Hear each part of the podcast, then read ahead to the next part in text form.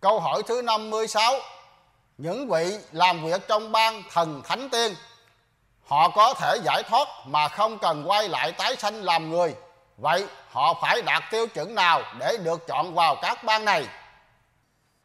Những vị làm việc trong ban thần, thánh, tiên là để tạo công đức.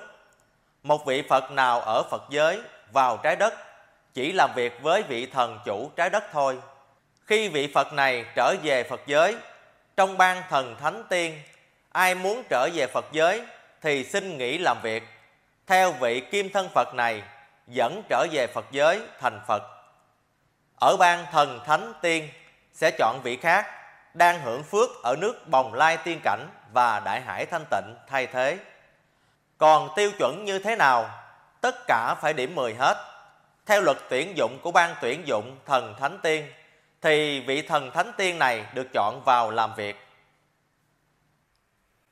Câu hỏi thứ 57 Nếu có người cho rằng đời này khó tạo công đức Nên chỉ cần tạo phước đức để mong sau khi chết Sẽ vào ban thần thánh tiên Vừa đỡ khổ vừa an toàn Vậy họ có làm được không? Những tánh Phật đầu tiên vào trái đất Được các vị thần thánh tiên có dạy công thức trở về Phật giới an toàn như sau. Một, ở họ tộc hoài, đừng tu gì hết, chờ Ngài vị Phật cho công bố pháp môn giải thoát ra, đến học công thức, tạo công đức mang trở về Phật giới. Hai, nếu cái tưởng của con người phát ra nhiều quá, thì vào một trong ba đạo thần thánh tiên tu, để chờ Ngài vị Phật cho công bố pháp môn giải thoát ra, đến học công thức, tạo công đức mang trở về Phật giới. Tại vì tánh Phật vào gia đình sinh làm con, mượn thân và tánh người tạo công đức, không chịu nghe các vị thần thánh tiên dạy, mà nghe các vị hiển linh dạy.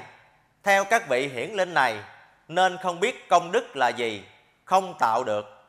Khi các tánh Phật mượn thân và tánh người mê đủ thứ, nên không biết vào các đạo thần thánh tiên tu để sau khi chết vào ban này làm việc, tạo công đức trở về Phật giới, chứ không cần phải mang thân người tu để trở về Phật giới.